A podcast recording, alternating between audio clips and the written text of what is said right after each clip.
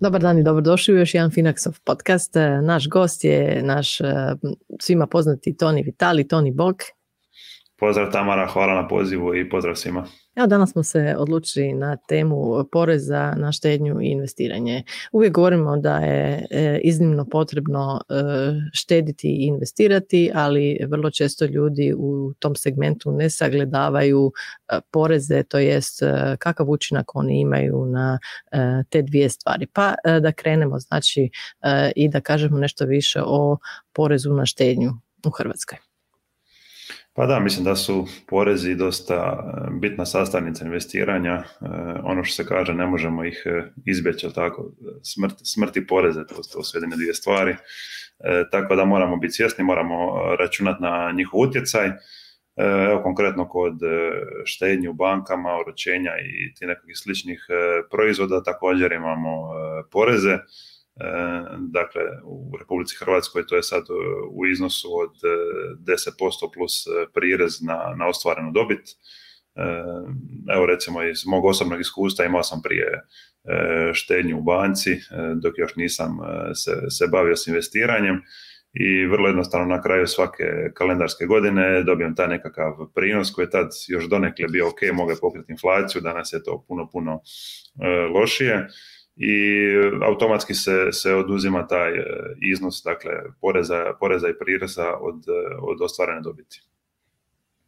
No, to je, znači, kad osudimo svoju ušteđevinu na štednju u banci, možda kasnije ćemo se malo dotaknuti i tih nekih brojeva kad smo već spomenuli oročenu, recimo, štednju, znači te kamate, ali kako to izgleda što se tiče poreza na investiranje? Pa brojke su identične, dakle, postoje dvije vrste poreza kod investiranja, postoji porez na kapitalnu dobit i porez na dividendu. Laički rečeno, porez na kapitalnu dobit je kad nam investicija naraste u vrijednosti, dakle, recimo, kupili smo, primjera radi, neku dionicu ili ETF ili nešto slično, porasla je cijena sa 100 na 150 i, dakle, mi moramo, ako prodajemo tu investiciju u roku manjem od 2 godine od kad smo je kupili, moramo platiti na tu zaradu, dakle, na tih 50 kuna moramo platiti 10% plus prirez. S druge strane imamo i porez na dividendu, on se, dakle, odnosi na dividende koje poneke kompanije isplaćuju na temelju toga što smo vlasnici njihovih dionica, iako i taj porez i vrijedi na slična nekakva druga primanja koja su relativno redovna.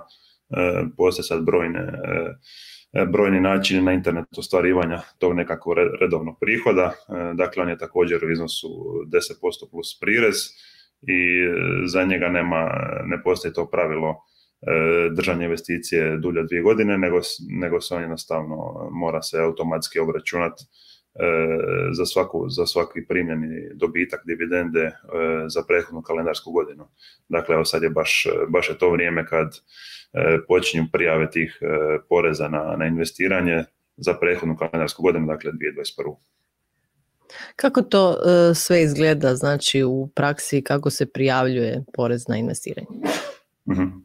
Pa evo, da ponovimo, najjednostavnije je držati neku investiciju dulje od 2 godine, dakle, onda u tom slučaju nismo obvezni platiti porez na kapitalnu dobit, ali ako smo neku investiciju prodali unutar 2 godine od kupovine, to jest konkretne udjele u toj našoj investiciji, onda smo naravno obvezni platiti porez na kapitalnu dobit, isto vrijedi i za dividende, neovisno o tome koliko smo tu investiciju držali. Dakle, početkom kalendarske godine možemo skinuti OPPD obrazac se zove, lako ga možete naći na internetu, dakle, u njega se ispune svi relevantni podaci, dakle, o kojoj se investiciji radi, koja je bila kupovna cijena, možete si umanjiti troškove transakcija i tako dalje i onda jednostavno na tu čistu zaradu, ajmo to tako reći, nam država obračuna taj porez od 10% i onda prirez još na taj porez, ovisno o tome gdje nam je prebivalište. Na ovu temu možete više pročitati i na našim blogovima, tako da ako vas interesira konkretno nešto od ovih detalja možete pogledati i eventualno se na taj način, da kažem, educirati i pripremiti svoje porezne prijave ako ćete trebati za prošlu godinu. Pričali smo sad, znači, o tome, o toj razlici, znači ako nešto investiramo do 2 godine i duže od 2 godine, ali da se, znači, na neki način dotaknemo zaista toga što znači za našu imovinu to dugoročno, znači da li štednja i kamate i inflacija i kad govorimo dugoročno u investiranju, znači pasivnom investiranju, što to znači za našu imovinu? Pa da, mislim da u svakom slučaju se isplati gledati na taj neki dugi vremenski rok o čemu stalno pričamo, ali evo recimo u slučaju štednje u bankama, čak i ako imamo vrlo dugi vremenski rok, to i nije baš povoljno po naše financije, pogotovo u situaciji trenutnih kamatnih stopa. Dakle, danas banke na depozite, štednje, oročenja i tako dalje nude stvarno mizerne kamate, to je vrlo, vrlo blizu nuli. Evo, baš sam malo prije vidio ponudu neke banke gdje su depoziti u kunama i eurima 0,02%. Dakle, praktički se radi o 0%, ali čak i na tih 0,02% moramo platiti odgovarajući porez i prirez. Da.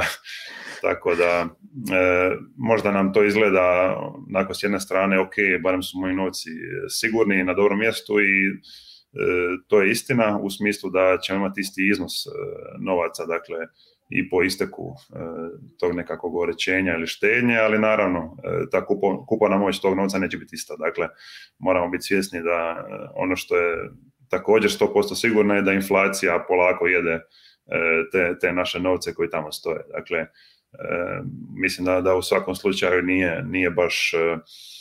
nije baš bez rizika držat novce u tako nekom instrumentu, pogotovo ako se radi o velikom dijelu naše ukupne imovine. Dok s druge strane, naravno, investiranje u nekakve produktivne imovinske klase, najviše to mislim na dionice i obveznice putem ETF-ova, nam daje taj nekakav, neću reći jednostavan način, ali naravno ništa nije 100% sigurno, ali na nekakav dugi vremenski rok nam daje jednostavan način za borbu protiv inflacije i za ne samo očuvanje vrijednosti, nego i povećanje vrijednosti tog našeg novca. Pa mislim da si sad u ovome na neki način se i dao nam i zaključak, jel? Da smo se dotakli svega što je trebalo, u stvari da smo prikazali ljudima što porezi čine, mislim, njihovoj imovini i da je vrlo bitno razmišljati o njima kad se ide u neku investiciju, znači, ili kad odlučujete se jednostavno na štednju, znači bez obzira na to koliko dugo novac držite u banci, uvijek ćete morati platiti, znači, taj porez na kraju godine. A što se tiče investiranja, znači tu su upravo te razlike između aktivnog i pasivnog investiranja, to jest nekakvog kratkoročnog ili dugoročnog investiranja i ono što smo pričali prije i te diversifikacije i svega ostalog na neki način. Kad imamo ETF-ove koji se reinvestiraju, znači koji ne isplaćuju dividende, onda smo što se tiče toga recimo napravili najbolju moguću poreznu optimizaciju. Naravno, evo samo da još nadodam da iako stvarno uvijek volimo se žaliti kako u Hrvatskoj ne valja ovo ili ne valja ono, mislim da što se tiče nekakvog poreznog tretmana investicija, Hrvatska je zapravo vrlo, vrlo povoljna za investiranje, dakle brojne zemlje zapadne i sjeverne Europe imaju vrlo, vrlo visoke poreze na kapitalnu dobit i na dividende, dakle radi se tu o postocima i do 30%, dok u Hrvatskoj, rekli smo, radi se o 10% plus prirez i također ako smo dugoročni investitori, što si ti rekla, ako nam se dividende reinvestiraju, ne isplaćuju, dakle u slučaju tih akumulirajućih ETF-ova, nakon 2 godine nam je porez 0%, dakle jednostavno mislim da je preporučljivo iskoristiti nekakve prednosti hrvatskog poreznog sustava. Da, ja bih rekla da u ovom slučaju zaista imamo tu beneficiju, tu prednost koju treba iskoristiti, jer na kraju krajeva mislim da na taj način se i približavaju investicije ljudima, to jest potiče ih se na to da investiraju, jer zaista još uvijek mali broj hrvatskih građana u stvari investira kad gledamo koliki su depoziti građana u bankama i tako dalje. Jasno je da još uvijek taj postotak što se tiče samog investiranja nije zadovoljavajući, a u današnje vrijeme znamo da je to jedini put za nekakvo oplođivanje i uvećavanje znači imovine dugoročno i da trebamo osvijestiti taj dio kod svih građana. Naravno, mislim da dosta ljudi pronalazi problem u to nekakvom izlaganju riziku, ali kao što smo spomenuli, ni novci na banci nisu bez rizika, dapače gotovo je 100% sigurno da će njihova vrijednost padati s godinama, dakle s tom inflacijom što nakriza tu vrijednost, dakle jednostavno moramo se sami pobrinuti da barem očuvamo vrijednost novca, ako ne i povećamo ga.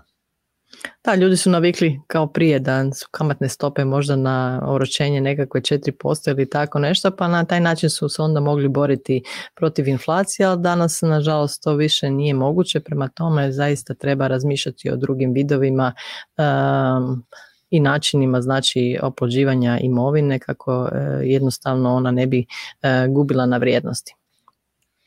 Definitivno mislim da su tu ETF-ovi stvarno dobar alat upravo za to o čemu smo pričali. Hvala ti, Toni, još jednom i na ovom gostovanju. Nadam se da smo vam malo približili ove pojmove i u stvari što oni znače za vašu imovinu i vrijednost koju imate i nadam se da se uskoro ponovno gledamo i slušamo. Hvala, Tamara, na pozivu i pozdrav svima. Lijepi pozdrav.